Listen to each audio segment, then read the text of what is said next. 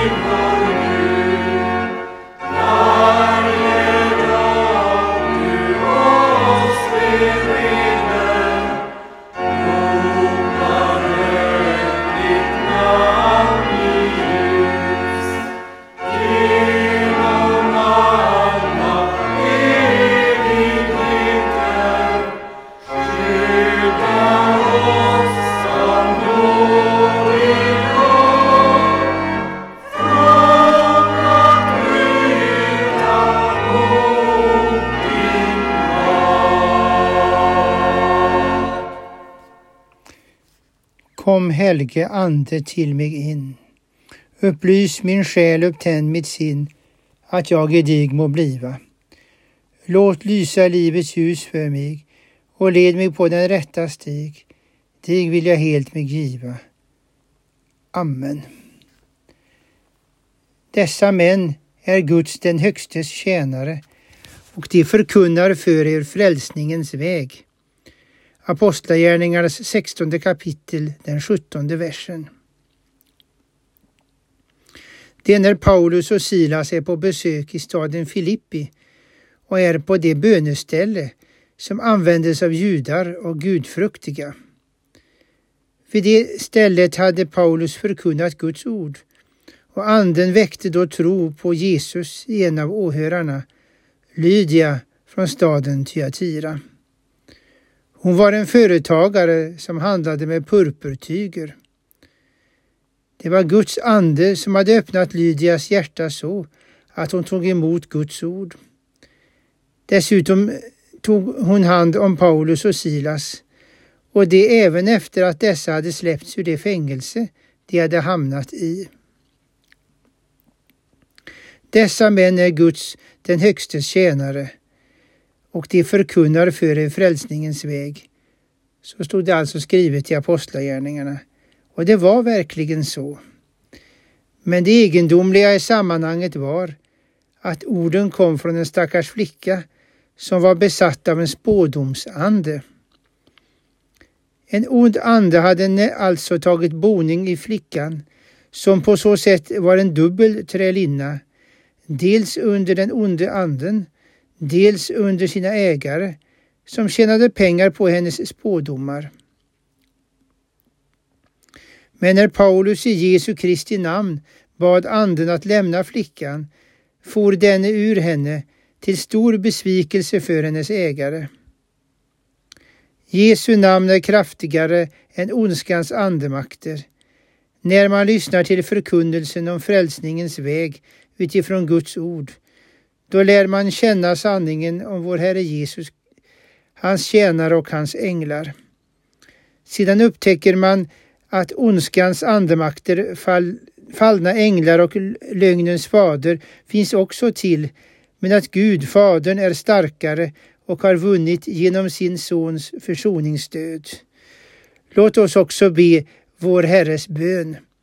Fader vår som är i himmelen. Helgat varde ditt namn. Tillkomme ditt rike. Ske din vilja så som i himmelen så och på jorden. Vårt dagliga bröd giv oss idag och förlåt oss våra skulder såsom och vi förlåta dem oss skyldiga äro. Och inled oss icke i frestelse, utan fräls oss ifrån ondo. Ty riket är ditt och makten och härligheten i evighet. Amen. Mikaelidagens heliga epistel finns i Uppenbarelsebokens tolfte kapitel, verserna 7 till och med 10. Herrens ord lyder så. Nu bröt det ut ett krig i himmelen. Mikael och hans änglar gav sig i strid med draken och draken och hans änglar tog upp striden. Men de kunde inte hålla stånd och det fanns nu inte längre någon plats för dem i himmelen. Den stora draken blev nedstörtad, den gamle ormen, han som kallas djävul och Satan, han som förleder hela världen. Han blev nedstörtad till jorden och hans änglar med honom. Och jag hörde en mäktig röst i himmelen som sa Nu har vår Gud vunnit seger. Kraften och väldet är hans och hans smorde har makten. Ty nu är våra bröders åklagare nedstörtad, han som anklagade dem inför vår Gud både dag och natt. De övervann honom i kraft av Lammets blod och i kraft av sitt vittnesbörds ord. De älskade inte sitt liv så högt att de drog sig undan döden. Så jubla då ni himlar och ni som bor i dem. Men ve dig du jord och du hav, djävulen har stigit ner eh, till er i stor vrede, väl vetande att hans tid är kort. Så lyder Herrens ord. Gud, vi tackar dig. Vi ska stanna inför ämnet änglar, stridsmän och sändebud. Alltså änglar, stridsmän och sändebud. Först änglar. Den helige Mikaels dag är änglarnas dag på kyrkoåret. När det i skriften talas om änglar kan vi i stort sett tänka oss tre olika slags varelser. För det första uppenbarar sig Gud själv som en ängel kallad Herrens ängel, en oskapad och självständig ängel. I det fallet räknar man med att det särskilt är den gamla, andra gudomspersonen. Sonen det är fråga om. Sedan, för det andra, händer det att en människa kallas ängel. Så är det när, bland annat i Malakis bok och i början av Uppenbarelseboken. Då är det framförallt Guds sändebud det rör sig om. Men för det tredje och framför allt är änglarna de skapade andevarelser, vilka tillsammans med människorna är de förnuftiga av alla de varelser som Gud har skapat. Alltså de varelser som vi mest tänker på när vi hör om änglar. Som vi sagt är änglarna skapade av Gud. Det finns alltså en tid då Gud lät dem inträda i världsalltet, i skapelsen. Men han har dem också hos sig i himmelen. Ibland uppträder de dock så att de liknar människor. Det talas ju om män i vita kläder när det av sammanhanget framgår att det rör sig om änglar. Många människor föreställer sig att änglar har vingar eller att de är små, söta och oskyldiga varelser. Jo, de goda änglarna är oskyldiga, men inte på det sättet som många tänker sig ett barn. Änglar är starka hjältar som uträttar Guds befallningar. Det är inte helt främmande att tänka sig dem som kraftfulla varelser. Det finns änglar som har vingar, men inte alla slags änglar har inte vingar. Keruberna har vingar.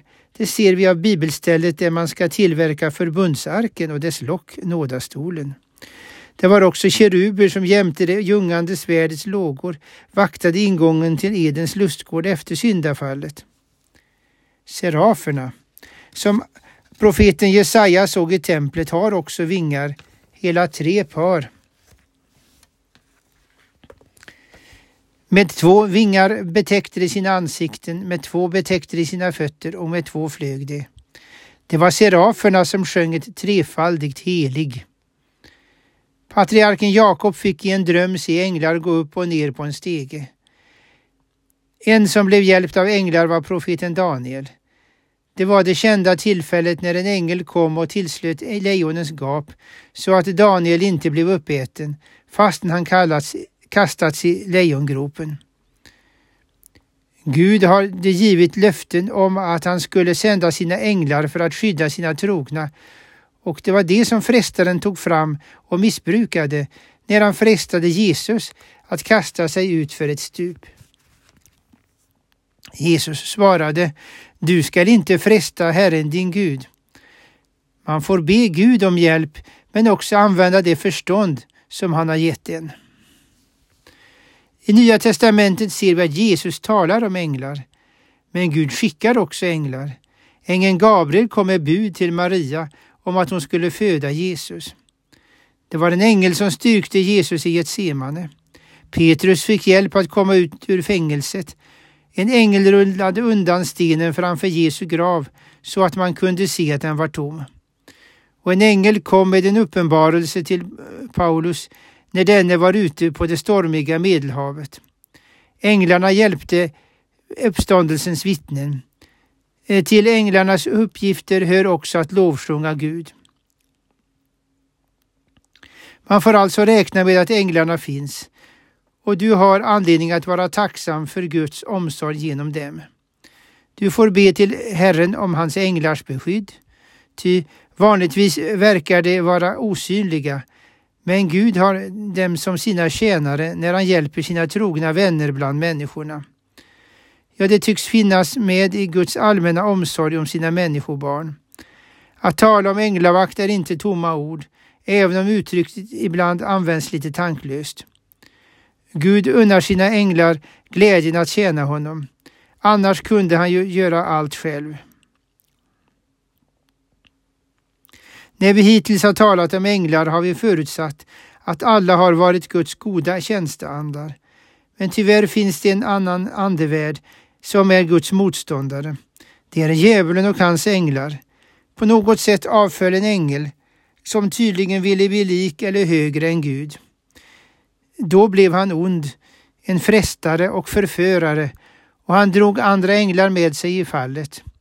Fallet har en del likheter med det som Jesaja skriver om Babels kung. Hur har du inte fallit från himmelen, du strålande stjärna, du gryningens son? Hur har du inte blivit fälld till jorden, du som slog ner folken till marken? Du sa i ditt hjärta, jag ska stiga upp till himmelen, ovanför Guds stjärnor ska jag upprätta min tron. Jag ska sätta mig på mötesberget längst upp i norr. Jag ska stiga upp över molnens höjder. Jag skall göra mig lik den högste. Men ner till dödsriket blev du förd, längst ner i graven. Dessa versar synes ligga bakom en av de utombibliska benämningar som finns på den onde. Det finns fallna, onda änglar, men de änglar som inte avföll förblev goda. Jesu försoning gäller inte änglarna och det står några märkliga rader i Bibeln om att mm, försoningen är en hemlighet som även änglarna önskar skåda in i. Både de goda och de onda änglarna förblir sådana som de är nu. Den onde kallas åklagaren i Jobs bok. Han finns med i Bibeln och man ser att han är en frestare och att han anklagar Jesu vänner. Han för strid mot dem, men ändå är hans tid kort. Han tillåts verka så länge tiden varar, men sedan ska han kastas i fördärvet. Han har kvar en del av de egenskaper han fick när han skapades, men han använder dem på ett ont och förvänt sätt för att vålla skada för Gud och hos dennes människobarn. Han är listig och det gäller att se upp så att man inte lockas att delta i hans uppror mot levande Gud. Du får räkna med att den onde finns, men inte visa honom överdrivet intresse. Tänk så många som använder honom som svordom och därmed sårar vår himmelske fader. Jesus har sonat alla synder, också det mot det andra budet, det som handlar om Guds namn. Jesus har sonat alla synder. Också för dig led och dog frälsaren, frälsaren som nu är uppstånden och lever. Två av de goda änglarna som finns i Bibeln har egennamn, nämligen Gabriel och Mikael. Det var Gabriel som berättade för Maria att hon skulle föda Jesus och Mikael finns med i vår epistel. För det andra, stridsmän och sändebud. En strid uppstod enligt Guds ord i himmelen, även om Jesus har kommit som fridsfursten och fastän han har skapat frid mellan Gud och människan så finns det strid som hänger ihop med Gud. Först i himmelen så som Johannes berättar i sin uppenbarelsebok och sedan också på jorden vilket främst märks i Gamla testamentet men också efter Jesu uppståndelse eftersom de andliga fienderna finns kvar så länge tiden varar. I Gamla testamentet syntes djävulen mest verka i de främmande folken och de som var hedningar. Därför tillät Gud att hans folk stred mot dessa folk, vilka utgjorde en ständig fara för Israels barn. Om det gick väl för hedningen och orsaken till det påstods vara Baals förtjänst, blev det en frestelse till avguderi och avfall för Juda och hans bröder. Kanske man eh, tänkte att det gick bra att dyrka Herren och Baal på en gång. I detta ljus ska man se de många krigen och andra strider i tiden före Jesu födelse, sådana krig som Herrens egendomsfolk var inblandade i. Därför är det som det står skrivet till varning, rannsakan och uppmuntran för den som vill tjäna Herren. Ty det finns fortfarande en strid att utkämpa och den är till dels mot ondskans andemakter i himlarymderna. Herren är allsmäktig, han är allvis han är som man säger starkast. Men så länge tiden varar ska man räkna med hans fiender. Den avgörande striden har han redan vunnit på korset. Men fienden ligger och trycker i busken med sina krypskyttar. Därför behöver Jesu Kristi stridsmän vara på sin vakt. De ska inte blotta sig genom att försvara sin synd och genom att inte söka Jesu hjälp. Jag ska ge Jesus rätt. Då blir han mitt försvar mot alla anklagelser. Jag är värd straff, men genom att Jesus har sonat min synd och burit mitt straff går jag fri. Jag blir förklarad rättfärdig. Jesus gör så att jag blir färdig med det rätta eftersom han är färdig med det rätta. Det är en tillräknad rättfärdighet som man får genom tron. Jesus har vunnit på korsets damm, det är sant. Men glöm inte att allt det andra viktiga som också hände på korset. Han lydde i ditt ställe, han led i ditt ställe, han sonade din synd och avvände Guds vrede från dig. Han betalade din skuld och han förvärvade en evig rättfärdighet om, som du som tar emot får genom tron. Det skedde ett saligt byte och den som tror på Jesus får liksom hans kläder. Då ser inte Gud din synd utan han ser istället Jesus och det han har gjort. Lydia, som vi nämnde i början, handlade med purpurtyger. Du får tänka dig att du är hos Jesus. Du får redan nu vara iklädd purpur eh, som en försmak av den eviga saligheten. Frälsningen finns i Lammets blod, det lamm som är slaktat från världens begynnelse. Hur för jag striden nu? Jo, Jesus har gjort allt färdigt för dig, men han kallar dig ändå till strid under den helige Andes ledning. Denna strid är inte förtjänstfull, men ändå nödvändig eftersom fienden finns. De andliga fienderna kan verka överväldigande och vi har en landsförrädare inne i vårt bröst. Men när du står på post i Guds rike får du förnödenheter från högsta ort genom Guds ord och sakramenten. Trådlös förbindelse med ÖB finns också tillgänglig genom bönen. Den heliga Ande vill lära dig att be i Jesu namn. I bönen får du påkalla änglars hjälp genom att åkalla din Herre och Konung. Vilka är det då som är Guds fiender och som man ska strida emot? Jo, vi brukar tala om de andliga fienderna som också är Guds fiender, djävulen, världen och vårt eget kött. Vi själva är alltså Guds fiender, men genom Jesu försoning blir vi hans vänner och då han har gjort människorna och Guds, Gud sams. Världen är de människor som, och annat här som är Guds svurna fiender och som inte gillar vår Herre. Det är här i tiden som striden pågår. Herren kan använda sina fiender som ett redskap till att tukta sina barn. Tänk på hur Aram var den fientlige vännen för Israel och Juda. I och med den yttersta dagen är striden över. Då ska djävulen, hans änglar och otrons människor kastas i den eviga osaligheten. En evig salighet väntar Jesu trogna efter uppståndelsen, en tillvaro tillsammans med de goda änglarna. Änglarna är Guds sändebud, men Herren sänder också sina trogna som sändebud med vittnesbörd.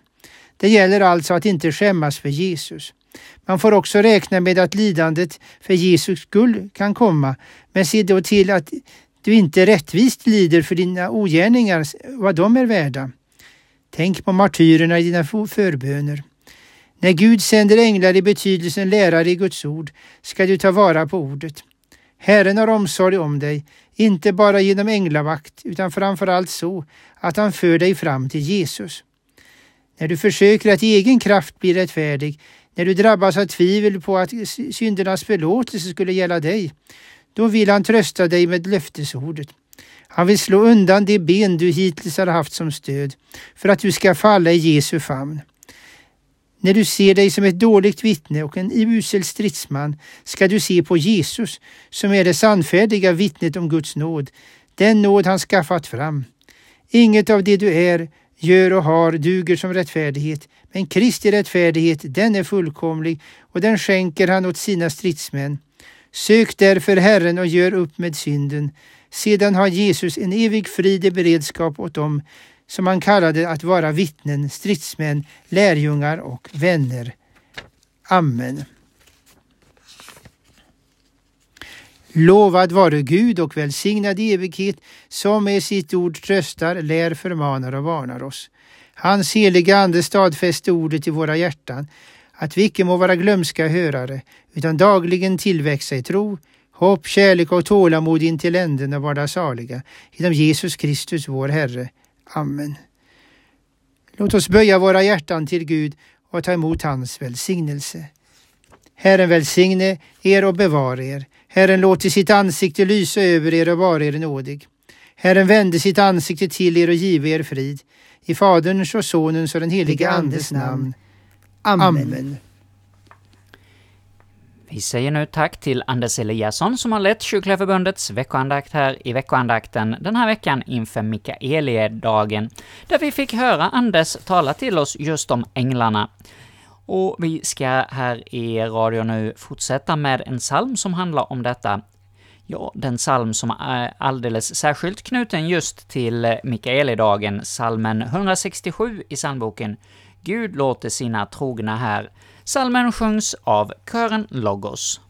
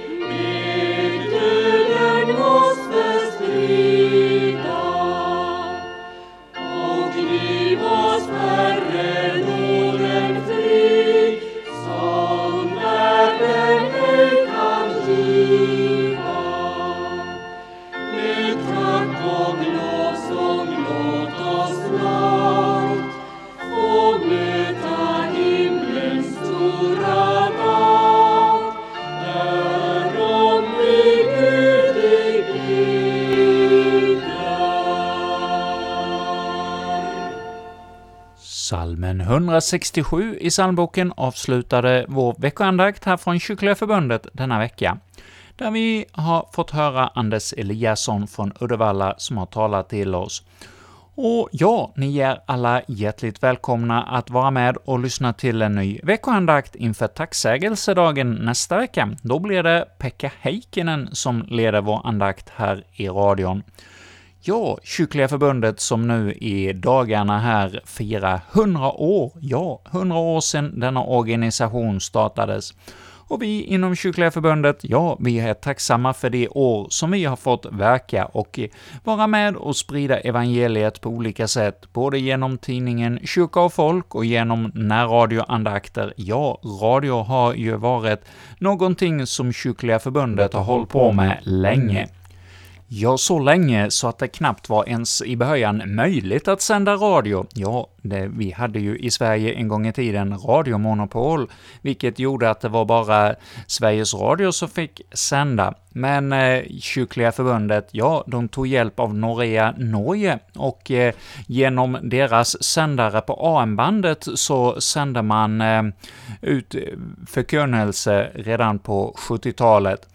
Och ja, vi har eh, nu då haft möjlighet ända sedan dess att sända radio och hoppas att den möjligheten ska få fortsätta ett tag till. Ja, vi har ju inte bara radio idag, utan vi kan ju sända via internet och på många olika sätt. Så gå gärna in på Kyrkliga Förbundets hemsida. Där kan du också höra våra andakter, och med detta säger vi tack för denna vecka.